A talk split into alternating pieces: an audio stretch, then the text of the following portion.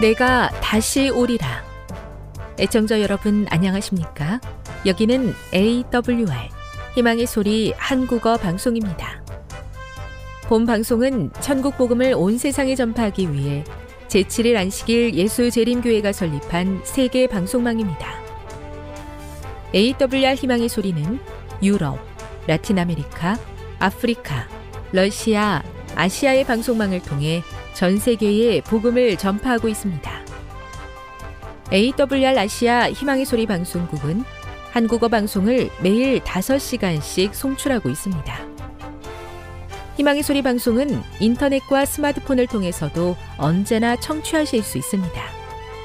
들으실 수 있는 인터넷 주소는 awr.org입니다. 유튜브로는 awr 코리아로 검색하시면 됩니다. 이 시간 희망의 소리 한국어 방송과 함께 보람있고 유익한 시간 되시기 바랍니다. 내가 다시 오리라. 여기는 AWR 희망의 소리 한국어 방송입니다. 주파수 안내입니다.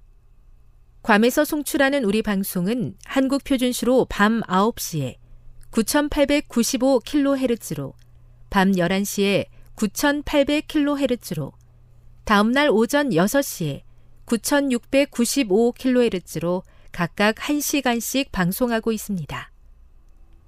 우즈베키스탄에서 송출하는 우리 방송은 한국 표준시로 밤 10시에 15,670kHz로 타지키스탄에서는 밤 9시에 15,505kHz로 송출하고 있습니다.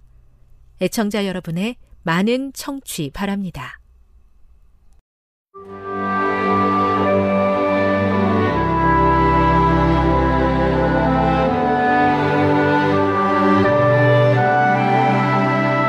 읽어주는 교과 다섯째 날 9월 22일 목요일 고난 당하신 하나님 우리는 이 세상에 사는 동안 고난 가운데 살 수밖에 없다. 아마도 그 사실에 이미 익숙해져 버렸을 것이다. 타락한 피조물로서 고난은 우리의 운명이다. 성경 어디에서도 이 사실을 부인하는 내용을 찾을 수 없다. 그런데 다음 구절들은 우리가 지금 다루고 있는 주제에 대해 무엇이라고 말하는가? 사도행전 14장 22절, 빌립보서 1장 29절, 디모데후서 3장 12절. 우리는 고난 가운데서 다음 두 가지 사실을 명심해야 한다.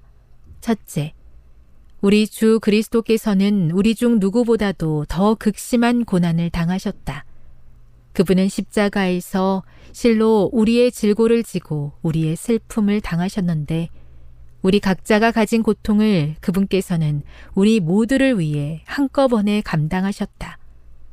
우리를 대신하여 죄가 되신 죄 없으신 예수님께서는 우리 죄 많은 피조물들이 감히 상상조차 할 수 없을 정도의 고통을 감당하셨다. 둘째, 우리는 고난 당할 때 그리스도의 고난의 결과를 기억해야 한다. 즉, 그리스도께서 우리를 위해 행하신 일을 통해 우리에게 허락된 약속을 기억해야 한다는 것이다. 요한복음 10장 28절, 로마서 6장 23절, 디도서 1장 2절, 요한 1서 2장 25절을 읽어보라. 우리에게 어떤 약속이 허락되었는가?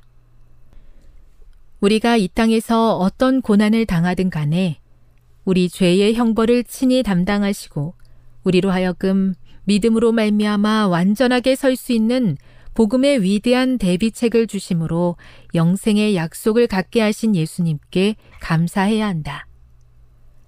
우리가 이 약속을 갖게 된 것은 그리스도의 완전한 생애와 온전한 희생 때문이다. 비록 우리가 세상에 살면서 고통과 실망과 상실을 경험한다 해도 그것은 죄와 고통과 죽음이 없는 새하늘과 새 땅에서의 영원한 삶과 비교해 보면 아주 짧은 순간에 불과하다. 그리고 이 모든 것들은 오직 그리스도와 그분께서 겪으신 시련으로 인해 우리에게 확실하게 약속되었다.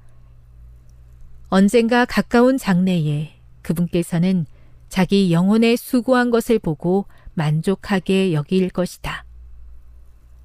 교훈입니다. 우리는 이 땅에 살면서 시련을 피할 수 없지만 고난당하신 주님을 바라보므로 마침내 고난이 영광으로 바뀌는 그날이 올 것을 기대할 수 있다. 묵상.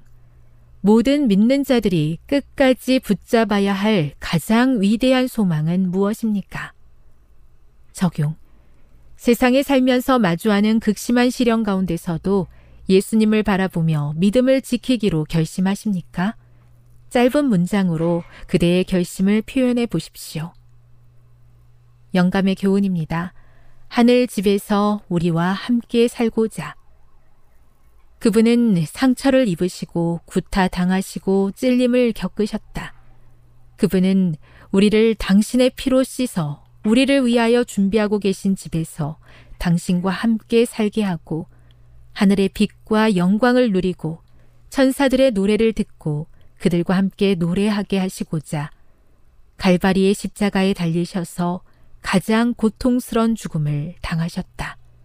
교회 증언 1권 124. 이 땅에 사는 동안 죄가 가져온 고난을 결코 피할 수 없지만 그 순간 저의 소망이 되시는 예수님을 바라보며 살게 하시니 감사합니다. 이 소망이 저의 삶을 통해 절망 가운데 살아가는 수많은 사람들에게로 흘러 들어가게 도와 주시옵소서.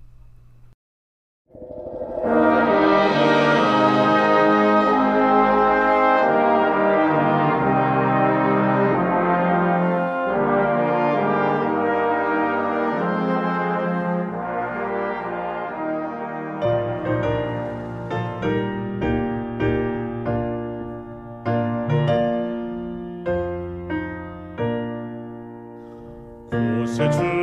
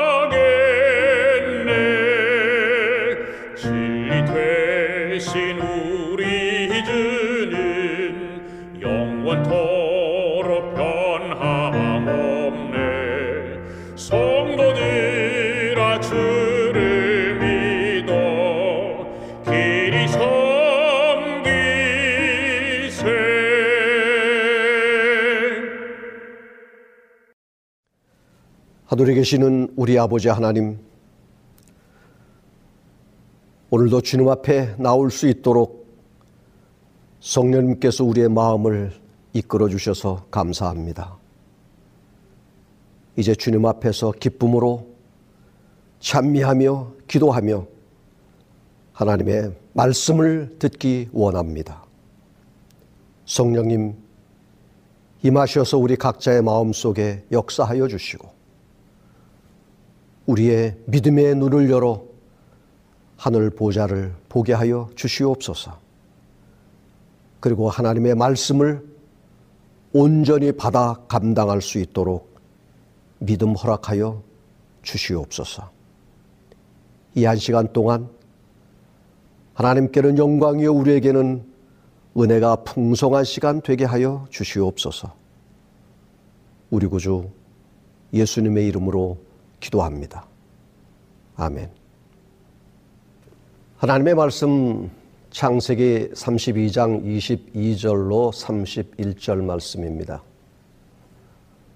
밤에 일어나 두 아내와 두 여종과 열한 아들을 인도하여 야복 나루를 건널세 그들을 인도하여 시내를 건네며 그 소유도 건네고 야곱은 홀로 남았더니 어떤 사람이 날이 새도록 야곱과 씨름하다가 그 사람이 자기가 야곱을 이기지 못함을 보고 야곱의 환도뼈를 치매 야곱의 환도뼈가 그 사람과 씨름할 때에 위골되었더라.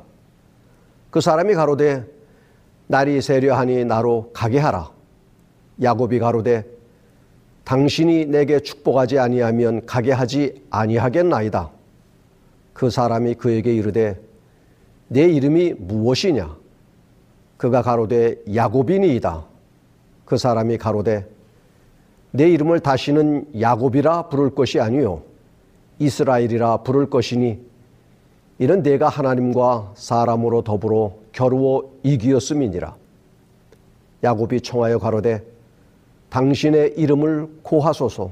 그 사람이 가로되 어찌 내 이름을 묻느냐 하고 거기서 야곱에게 축복한지라. 그러므로 야곱이 그곳 이름을 분이엘이라 하였으니 그가 이르기를 내가 하나님과 대면하여 보았으나 내 생명이 보존되었다 함이더라. 그가 분이엘을 지날 때에 해가 돋았고 그 환도뼈로 인하여 절었더라. 다 내려놓으십시오. 라는 제목으로 함께 은혜를 받고자 합니다. 본문에 등장하는 사람은 여러분이 아시는 것처럼 야곱입니다.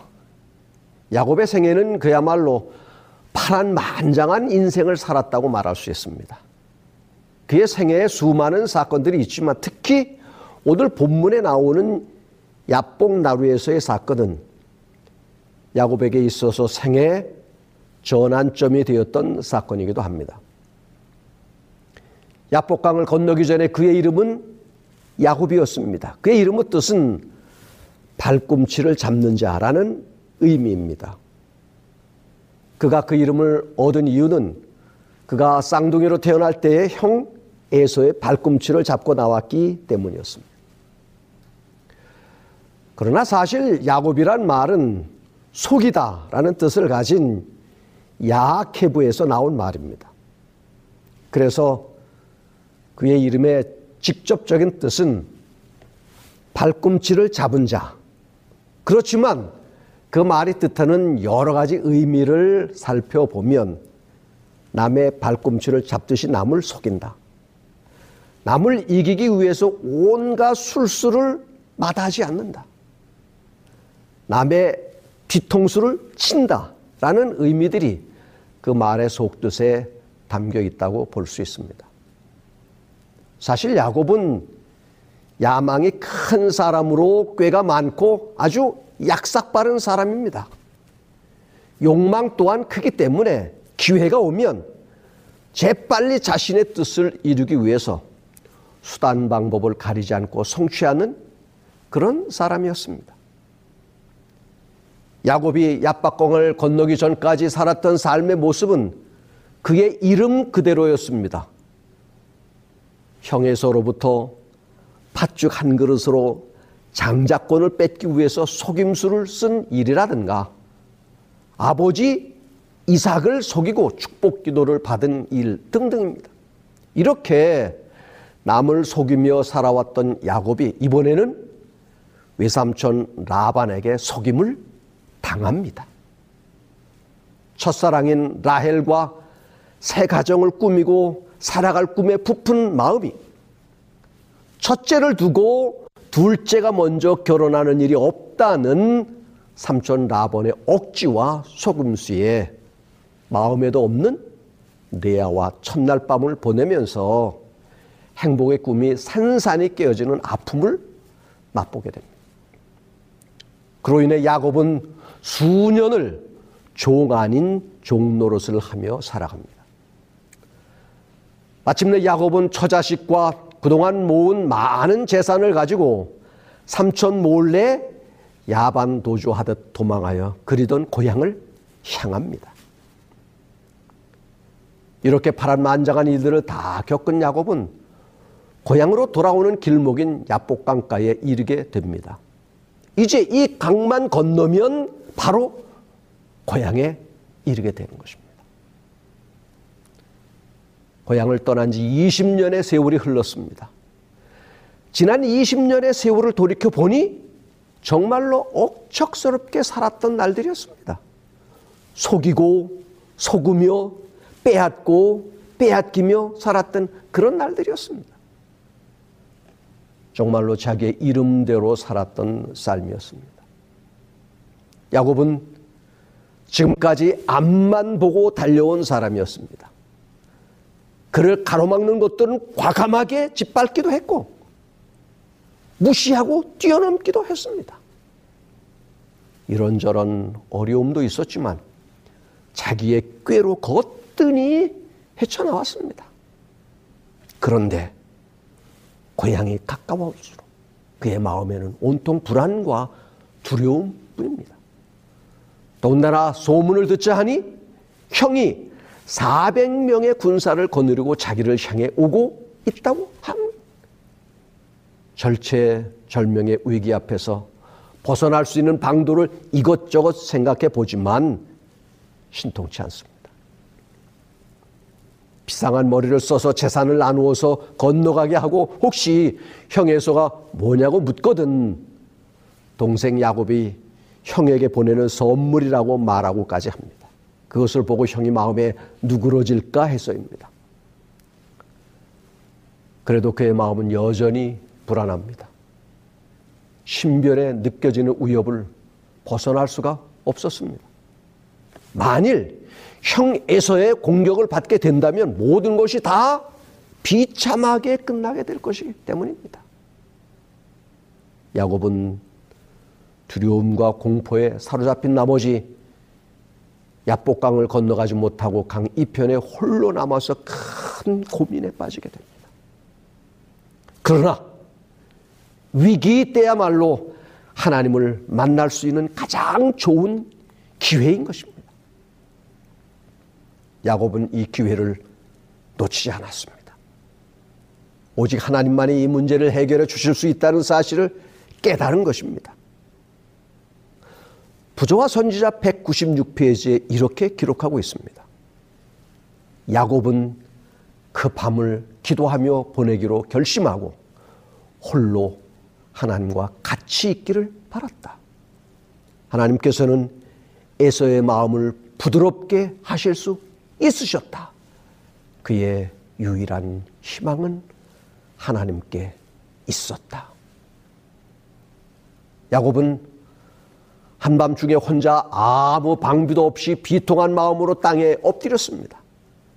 그의 가족들을 먼저 보내놓기는 했지만은 그는 언제 위협과 죽음을 당하게 될지 알 수 없었습니다. 무엇보다도 그의 마음을 가장 아프게 한 것은 무지한 가족들에게 이런 위기 상황을 몰고 온 것은 자기 자신의 죄 때문이라는 생각이 들었던 것입니다. 그런 진지한 탄원과 눈물로 하나님 앞에 기도했습니다. 그때 갑자기 거센 손이 그를 붙잡았습니다. 그는 원수가 자기를 죽이려 하는 줄로 생각하고 공격자의 손아귀에서 빠져나기 위해 몸부림을 쳤습니다. 어둠 속에서 두 사람은 이기기 위해 서로 싸웠습니다. 야곱은 혼신의 힘을 다해서 싸웠습니다. 야곱은 자기의 생명을 위해 싸우는 동안 죄책감이 그의 영혼을 억눌렀으며 그의 죄가 되사나 그를 하나님께로부터 떼어놓으려 했습니다. 그러나 하나님의 약속을 기억하고 전심으로 하나님의 자비를 간청했습니다. 투쟁은 동틀 때까지 계속됐는데 그때 그 사람이 야곱의 환도뼈를 치자 위골이 되어 절게 되었습니다. 야곱은 이제 그가 싸우던 상대가 누구인지를 분별하게 됐습니다.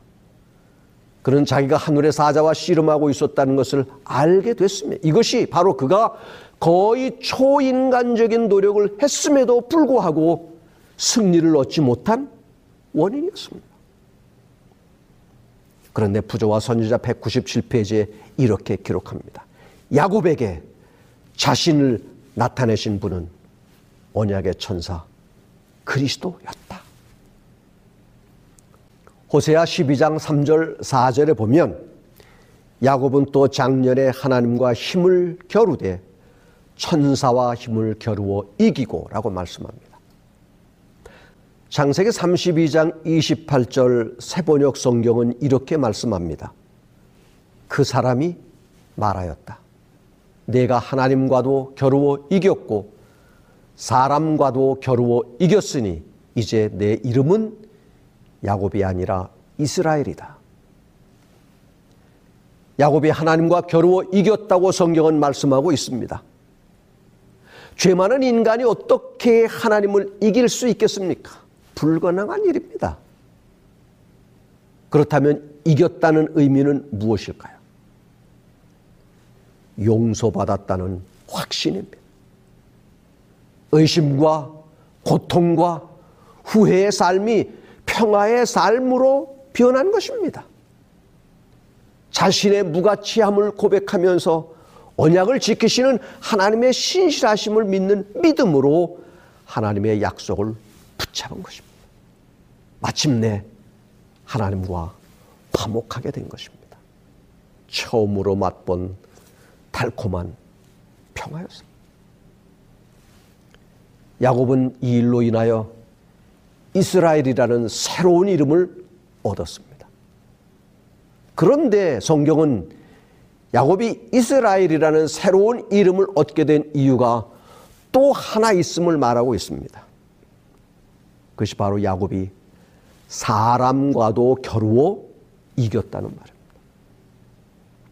그날 그 장소에 사람이라고는 야곱 홀로 있었습니다.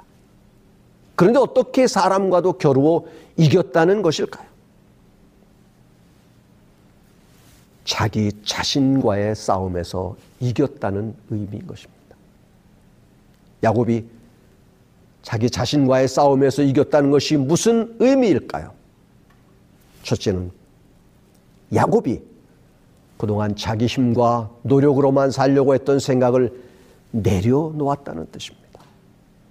그리고 하나님을 더욱 의지하게 되었다는 말입니다. 둘째는 야곱이 그동안 가졌던 개인적인 야망과 욕심을 모두 내려놓았다는 뜻입니다. 야곱의 야망과 욕심이 무엇이었습니까? 야곱은 둘째가 되기보다는 첫째가 되는 것이었습니다. 그래서 장자의 권리를 형으로부터 빼앗은 것입니다.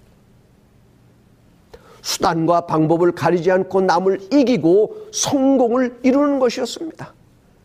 자신의 손에 무엇이 잡히면 절대 놓지 않는 사람, 무한과 잡으면 절대로 빠져나가지 못하도록 잡아채는 사람, 야곱은 그렇게 살았습니다.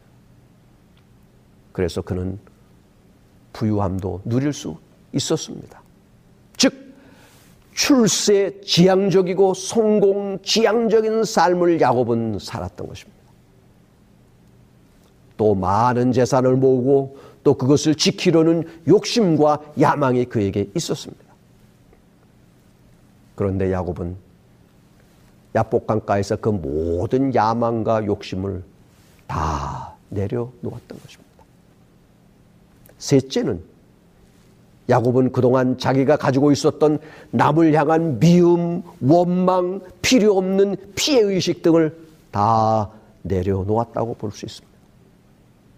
이제는 외삼촌도 이해하고 용서할 수 있었습니다.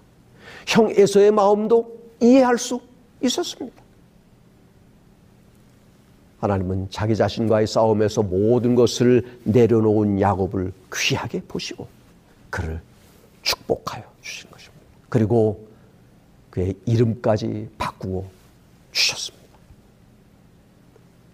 더 이상 야곱의 이름처럼 살지 말고 하나님의 은혜와 축복을 의지하며 살아가는 이스라엘이라는 이름을 그에게 주신 것입니다. 이제까지의 야곱의 인생은 세상적이며 인간 중심적인 일에 집중하며 살았습니다. 그러나 그가 이스라엘이라는 이름을 갖게 된 후에는 하나님과의 관계에 더 집중하였다는 것입니다. 다시 말해서 그는 세상적이며 인간적인 모든 것을 다 내려놓고 하나님과의 관계를 더 의미 있게 맺으며 하나님만을 의지하며 그에게 은혜와 축복을 바라면서 살았다는 의미인 것입니다. 자신과의 싸움에서 모든 것을 다 내려놓은 야곱에게 새로운 세상이 보이기 시작했습니다. 성경은 야복강을 건널 때 야곱에게 환한 햇살이 비쳤다고 시적으로 기록하고 있습니다. 창세기 32장 31절 세번역 성경은 이렇게 말씀합니다. 그가 분예를 지날 때에 해가 솟아올라서 그를 비추었다. 그는 엉덩이 뼈가 어긋났으므로 절뚝거리며 걸었다. 엉덩이 뼈가 어긋났으므로 몸을 가누기가 힘들었습니다. 그러나 이제 그의 모든 걱정과 근심, 욕망과 욕심들을 다 내려놓은 야곱의 마음에는 평화가 찾아온 것입니다. 어제까지는 다른 해가 야곱의 눈에 새롭게 보이기 시작했습니다.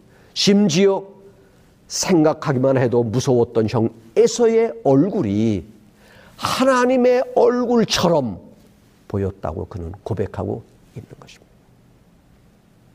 창세기 33장 10절 세번역 성경은 이렇게 말씀합니다. 야곱이 말하였다. 형님께서 저를 이렇게 너그럽게 맞아주시니 형님의 얼굴을 뵙는 것이 하나님의 얼굴을 뵙는 듯 합니다. 성경은 야곱의 인생이 이렇게 극적으로 변화되었음을 우리에게 보여주고 있는 것입니다. 나의 삶에도 이런 변화가 일어날 수 있을까요? 물론입니다. 야곱과 같은 삶이 이스라엘과 같은 삶으로 변화될 수 있습니다. 나 혼자의 힘으로 살 수 있다고 생각하면서 좌충우돌하던 삶이 하나님의 은혜를 따라 살아가는 삶으로 바뀔 수 있습니다. 남의 발 뒤꿈치를 잡듯이 억척스럽게 살던 삶이 남들과 더불어 살아가는 복된 삶으로 바뀔 수 있는 것입니다. 더 많이 모으고 더 많이 누리려고 물불 가리지 않고 살던 삶이 남들과 하나님의 축복을 넉넉하게 나누면서 살아가는 복된 삶으로 바뀔 수 있습니다. 성공 지향적이며 출세 지향적으로 살았던 삶이 하나님의 뜻을 이루며 살겠다는 소박하지만 거룩한 소명의 삶으로 바뀔 수 있는 것입니다. 그리고 이 모든 변화는 야곱처럼 우리도 자신과의 싸움을 통하여 모든 것을 내려놓을 수 있을 때에 가능하게 되는 것입니다.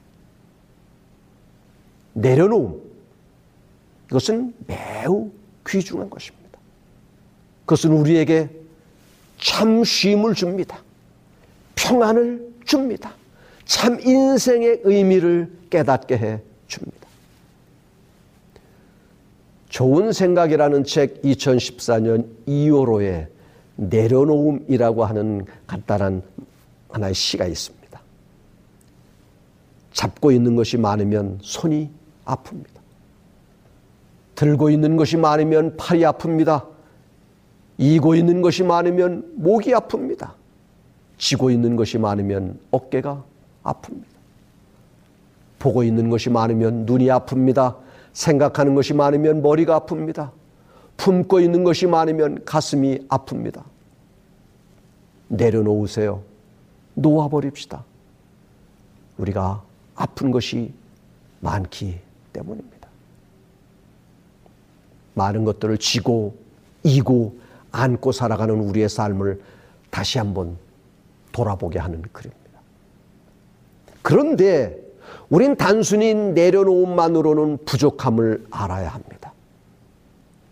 내려놓음 그 다음에 한 단계 더 나가야 합니다. 성경은 우리에게 그 다음 단계를 소개하고 있는데 그것이 바로 하나님께 맡기는 것입니다.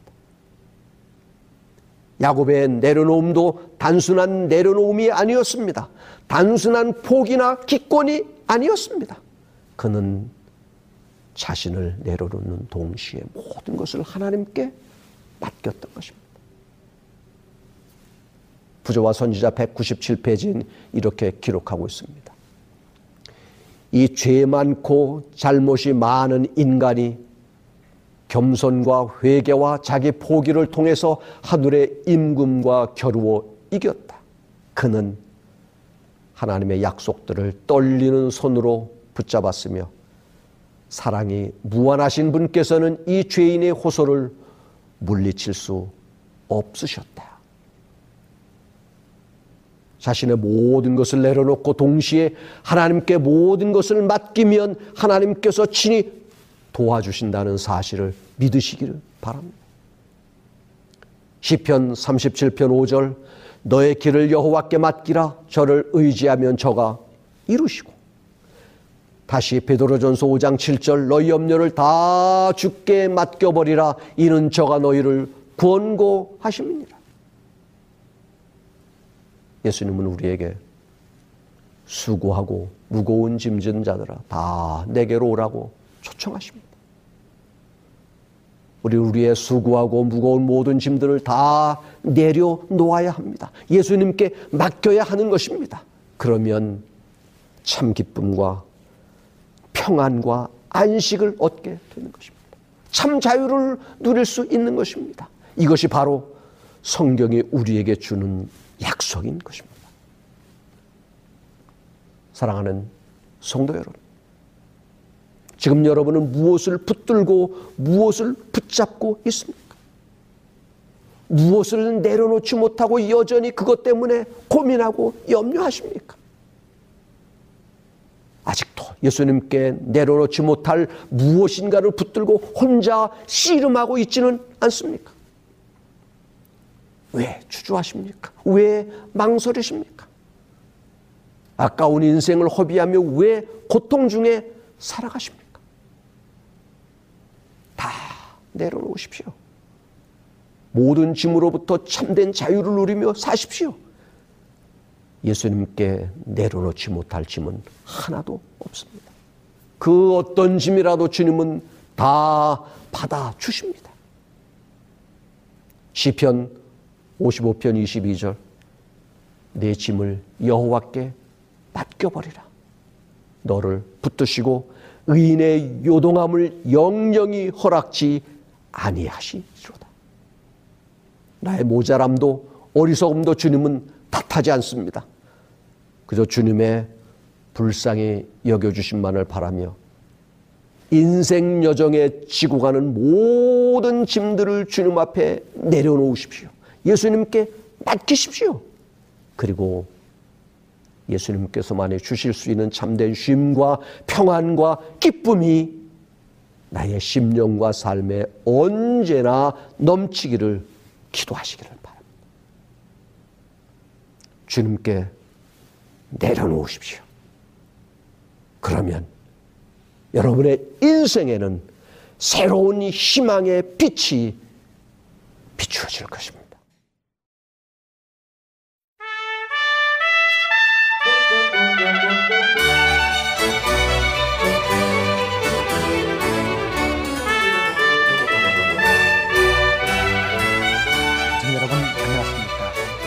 성경 속으로 시간입니다. 오늘도 이상락 목사님 모시고 출발하겠습니다. 목사님 안녕하세요. 안녕하세요. 어, 목사님 지난 시간에 사해 바다에 얽힌 이야기 또 소돔과 고모라에 대한 이 말씀을 잘 들었습니다. 예. 어, 소돔과 고모라의 이 얽힌 이야기는 한 개인의 아픔도 있지만 또 그 가정의 이야기 또 이렇게 얽혀 있는데요. 이스라엘 민족 전체 이야기가 얽힌 이 마사다가 바로 그 주변에 있는 것으로 저도 알고 있거든요. 예. 어, 목사님 오늘은 마사대에 대한 이야기를 어, 저희들이 좀 기대하며 들어보도록 이렇게 하겠습니다. 감사합니다. 아, 목사님 말씀하신 대로 이 소돔과 고모라 정말 비운의 도시가 됐지요. 어, 요즘 전 세계적으로 이 동성애 문제가 아주 심각해지고 있는데요. 소돔과 고모라가 멸망 시작된 그 근본적인 근인이 이 동성애 때문에 그렇게 된 것입니다. 두 천사가 그곳에 왔을 때에 남자들이 상관하겠다고 하는 것은 바로 그 동성애에 대한 어, 이야기입니다. 그 아주 하나님께서 보실 때에 아주 가증한 죄였습니다. 그래서 소돔과 고모라가 어, 멸망된 것입니다. 이것을 유다서 1장 7절에는 이렇게 이야기합니다. 소돔과 고모라와 그 이웃 도시들도 저희와 같은 모양으로 간음을 행하며 다른 색을 따라가다가 영원한 불의 형벌을 받음으로 거울이 되었느니라. 여기 다른 색을 따라가다가 아, 동성애를 이야기하고 있습니다. 또 베드로후서 2장 6절 8절에 보면 소돔과 고모라 성을 멸망하기로 정하여 제가 되게 하사 후세에 경건치 아니할 자들에게 본을 삼았다 그랬어요.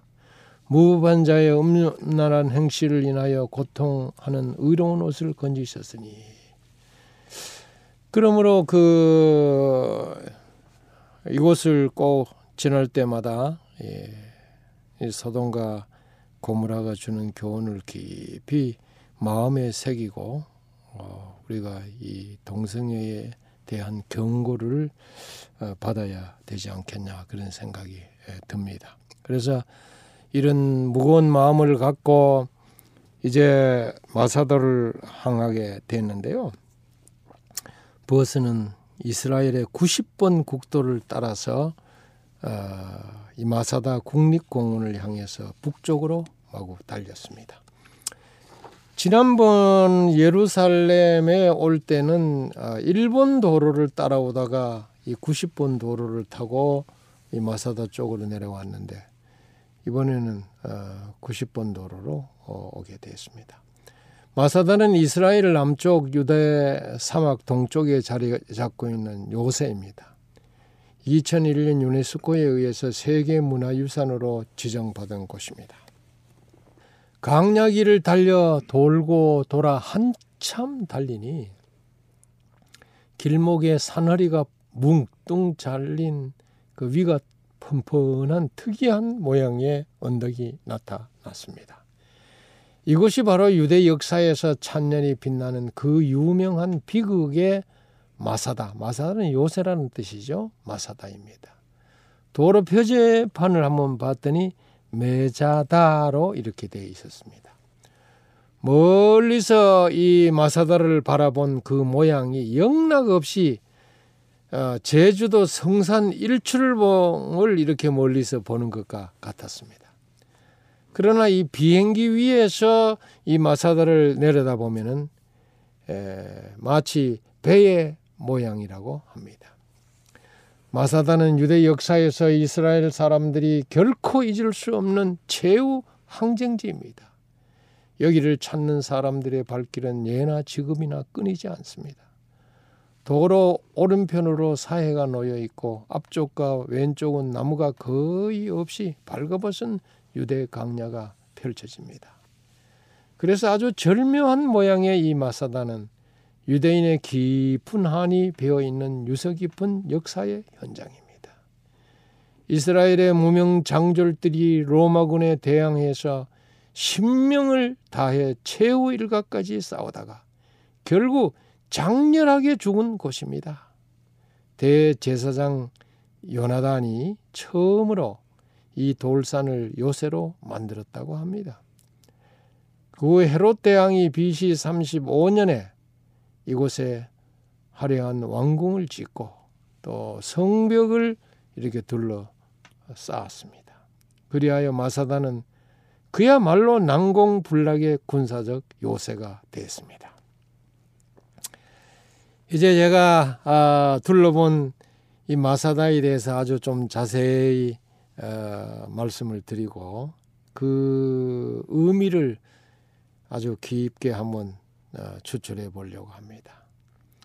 이 마사다 정상에는 케이블카로 오를 수도 있고 또한 약 40분 걸리는 로마 시대에 만들어진 이 뱀길이라고 하는데 Snake Path 뱀 꾸불꾸불한 이 도로를 따라서 산으로 등정할 수가 있습니다. 우리는 케이블카로 마사다를 오르내기로 했습니다. 먼저 마사다 기념관에서 마사다 항쟁 역사를 약 5분간 관람을 합니다. 그리고 마사다 정상으로 어, 오르게 되는데요. 케이블카를 타고 이렇게 아래를 내려다 보니 그야말로 이글거리는 태양 아래 도보로 뱀길을 따라 마사다에 오르고 있는 자들이 몇 있는 것이 보였습니다. 정말 강인한 사람들이죠. 불볕 더위에 견인한 정신의 소유자가 아니면 불가능한 것이죠. 마사다를 오르는 이 정신적 소득이 분명히 있어서 이렇게 불볕 더위 속에서도 그렇게 걸어서 오르고 있었던 것입니다. 케이블카에서 내려가지고 성벽을 따라 만들어진 도로를 이렇게 걸어가니까 아, 뱀길 문이 나왔습니다. 이걸 이제 Snake Path Gate 어, 뱀길 끝에 있으니까 뱀길 문이라고 이렇게 이야기하는데요. 그 문을 통해서 마사다에 들어갑니다. 제일 먼저 본게 거대한 물장소, 어, 물 저장소입니다. 마사다에는 우물이 어, 없었던 터입니다. 그래서 겨울에 내리는 빗물을 받아 두었다가 1년 내내 그 물을 사용했던 것입니다. 마사다는 풀과 나무가 거의 없는 민둥산으로서 높이 450m의 깎아지른 듯한 절벽의 천년적 요새입니다. 정상에 서서 마치 운동장 같은 평강한 곳을 바라보니 은은히 다가오는 긴 세월의 무게에 마음이 숙연해졌습니다. 그 크기가 얼마나 크나 하면요. 길이가 600m, 폭이 320m 정도입니다. 그래서 그 산정을 한번 이렇게 둘러보니까 거기에는 성곽이 드러나 있었습니다. 계곡을 이렇게 휘감아 들이는 포곡식이 아니라 아, 마치 한국의 남한산성처럼 성곽이 마사다 산정을 둘러싸고 어, 있었습니다. 방어벽 둘레가 1.3km나 되고 높이는 평균 한 3. 어, 그 7km 그리고 망루들이 곳곳에 에, 있었습니다. 그곳은 고즈넉하지만은 선년 하게 제빛을 지는 역사의 흔적들이 산재에 있었습니다. 세계에서 가장 오래된 유대 해당이 거기 있었고, 근데 지금은 화장실이 되어 있는 헤롯의 왕궁 이 거기에 있었는데, 가이드가 말하기 저것이 바로 그 화장실이라고 왕궁이 화장실이 되었다고 이야기해서 웃음을 자아냈습니다. 따가운 햇볕과 열기에 몸이 달아 올랐습니다. 꾹 참고 거기서 저쪽 사해를 한번 바라봤더니 메마른 항야의 사해 그리고 하얀 소금기가 파도의 결을 이룬 풍광은 가히 장관이었습니다. 반대편으로 이렇게 아래를 내려다 보니까 어, 만 오천 명이 넘는 로마군이 진을 쳤던 군영지의 흔적이 시야에 들어왔습니다. 그들이 유대인 포로를 동원해서 쌓은 언덕이 보였습니다. 로마 군인이 공격할 때 유대인 프로를 포로를 돌 대포에 묶어 쌌다고 합니다. 너무 참혹한 어, 일이죠. 주거지와 곡식 창고가 그 있었고 목욕탕도 있었습니다. 마사다 요새 북쪽 끝에 이르니까 거기 아슬아슬한 절벽 위에 유대의 헤롯 왕이 유사시에 피신할 수 있는 3층 요새 왕궁을 지어놓은 게 보였습니다. 그 안에는 화려한 벽화와 로마식 목욕탕이 아, 있었습니다.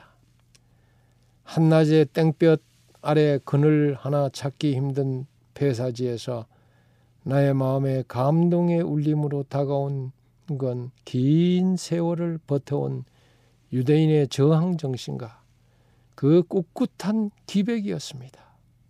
더욱더 저 자신을 내밀하게 들여다보며 반성할 기회였습니다. 마사다의 자세한 비극은 저명한 유대 역사가 요세푸스가 쓴 유대 전쟁사에 아주 소록히 기록되어 있습니다. 로마 제국의 학정을 견디다 못한 유대인들이 그들을 대항해서 AD 66년에 제1차 반란을 일으켰습니다. 그리고 70년 8월에 가서야 로마의 티투스 장군이 예루살렘을 함락시켜 그리고 반란을 진압을 했습니다. 그때까지 저항하던 960여 명의 열심 당원 자격들이 마사다 요새로 이동해서 3년간을 완강하게 버티며 계속 저항했습니다. 불과 인원은 이렇게 천여 명에 밖에 되지 아니했지만은 로마는 이들을 없애기 위해서 어, 막대한 자금과 많은 어, 군인들과 그리고 노력을 기울였습니다. 로마는 플라비우스 실바 장군이 이끄는 로마의 제10군단을 이곳에 보냈어요. 그리고 이 마사다를 공격하게 했습니다. 그러나 저항군은 최후의 일각까지 항쟁을 했습니다. 그래서 3년간을 버텼습니다. 그 많은 로마 군인들이 공격을 했지만은 그야말로 이곳은 난공불락의 요새였습니다. 로마군은 절벽 위에서 내려다보면서 활을 쏘아대는 저항군을 도저히 이길 수가 없었습니다. 실바 장군은 다른 공격 방법을 생각하고 9천 명의 군인들과 약 6천 명의 유대인 전쟁 포로들을 끌고 와가지고 이 마사다 서쪽 벽면의 정상을 향해 토성을 쌓기 시작했습니다. 마사다 저항군은 무기는 충분했지만은 노예로 끌려와 노역하는 동족을 참아 죽일 수 없었기에 공격하지 못했다고 합니다. 그걸 이용해서 아, 로마군은 계속해서 이 토성을 쌓아서 아, 마사다와 그 마사다의 이 저항군과 아, 함께 싸운 것입니다. 그래서 마사다 정상의 성벽보다 약 20m 아래까지 토성을 쌓았다 그래요. 약 200m의 비탈길을 만들었습니다. 로마군은 공격 7개월 만에 73년 5월 그들이 만든 공성탑 위에 설치한 투석기로 마사다 쪽으로 큰 돌을 날려가지고 성벽을 무너뜨리기 시작했습니다. 로마의 이 실바 장군은 다음날 공성탑에서 마사다 쪽으로 구름다리를 놓고 뚫린 성벽 안으로 쳐들어가기로 생각한 후에 그날 밤은 진지로 물러갔습니다. 파성추에 의해서 성벽이 뚫려진 바로 그날 밤 3년간 저항했던 960여 명의 유대인들은 로마인에게 비굴하게 항복할 것인가 아니면 끝까지 저항하다가 로마인의 칼에 죽을 것인가를 결정해야만 했습니다. 지도자 엘리에젤 벤 야이르는 제3의 선택을 제시했습니다.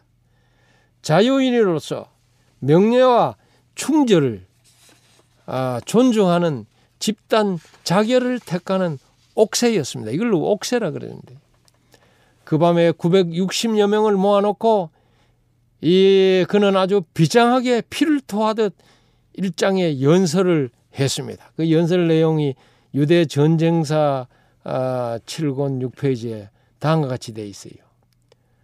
나의 충성스러운 동지들이여 우리는 지금까지 참되고 의로우신 하나님 외에 그 누구에게도 굴복하지 않아 왔소. 그러나 이제 우리는 로마인의 노예가 되는 일을 면할 수 없게 돼서 나는 스스로 자유롭소. 용감하게 죽을 수 있는 힘이 아직 우리에게 남아 있다는 것을 하나님의 은총으로 생각하오. 우리의 아내가 더럽혀지기 전에 우리의 자녀들에게 노예가 무엇인가를 가르쳐 주기 전에 세상을 떠나게 합시다. 그리고 우리도 서로 영예로운 죽음을 죽게 합시다. 노예가 되느니 차라리 죽음을 택합시다. 여러분, 얼마나 비장한 그 연설이었습니까? 이렇게 비장한 결심을 한 960여 명은 먼저 소유물을 모아서 불로 다 태웠어요. 그리고 남자들은 그들의 어린아이와 여자를 죽이고 남은 남자들은 열 사람을 뽑아서 나머지 남자를 죽이고 열 사람이 다시 제비를 뽑아 아홉 명을 죽인 뒤에 마지막 한 명은 성 안에 불을 놓고 칼에 엎드러져 자기라고 말았습니다. 이 사실은 마사다 최후의 증인이 된 동굴 속에 숨어 있던 두 명의 여자와 다섯 명의 어린아이로부터 알게 되었습니다. 한국의 어떤 목사님은 얻어먹을 힘만 있어도 하나님의 은혜라고 했는데요. 자유롭게 죽을 힘이 있는 것도 하나님의 은총이라고 절규한 이 연설이야말로 비통하게 가슴을 저미게 하고 있습니다.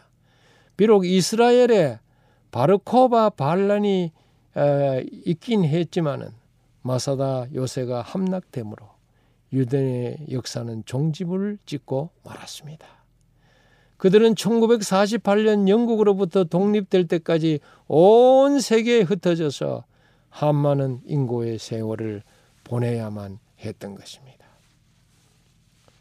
마사다는 1842년 그 존재가 알려졌습니다.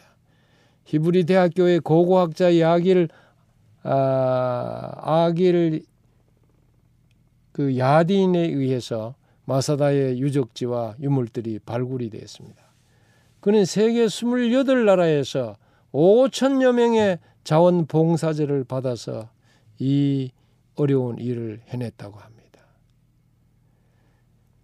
에, 내겐 죽음을 촉구한 엘리에셀 벤 야이르의 결연한 목소리가 자꾸만 들리는 것 같아서 괜실의 주위를 자꾸 둘러봤습니다. 죽음은 정말 애달프고 비통한 것입니다.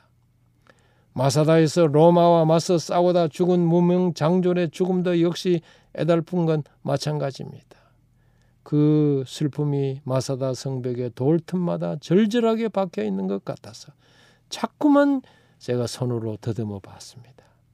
우리도 남북 간에 어떤 이유로든 전쟁은 없어야 합니다. 성경의 예언이 빨리 성취돼야 하는 것입니다. 예, 오늘 여기까지 하고 다음 시간에 좀 더 말씀을 드릴게요. 네, 목사님. 아, 목사님의 말씀을 들으면서 참으로 저도 숙연해지는 그 느낌을 가졌는데요. 이 마사다가 주는 역사의 교훈을 저희들도 한 번쯤 되돌아보는 시간이 되었으면 좋겠습니다. 감사합니다. 고맙습니다.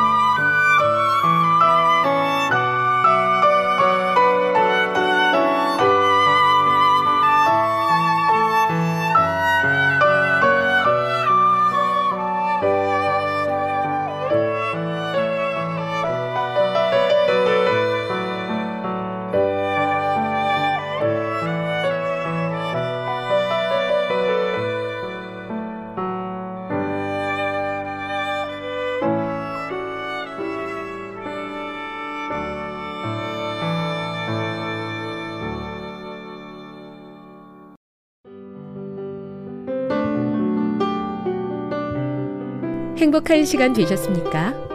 지금까지 여러분께서는 AWR 희망의 소리 한국어 방송을 청취하셨습니다. 방송을 청취하시고 문의를 원하시는 분은 우편번호 02461 대한민국 서울시 동대문구 이문로 1길 11 희망의 소리 방송부 앞으로 편지나 엽서를 보내주시거나 지역번호 02-3299-5296에서 8번으로 전화 주시기 바랍니다. 지금까지 함께 해주신 애청자 여러분들께 감사드립니다. 애청자 여러분, 다음 이 시간까지 하나님 안에서 늘 평안하십시오. 감사합니다. 내가 다시 오리라. 여기는 AWR 희망의 소리 한국어 방송입니다.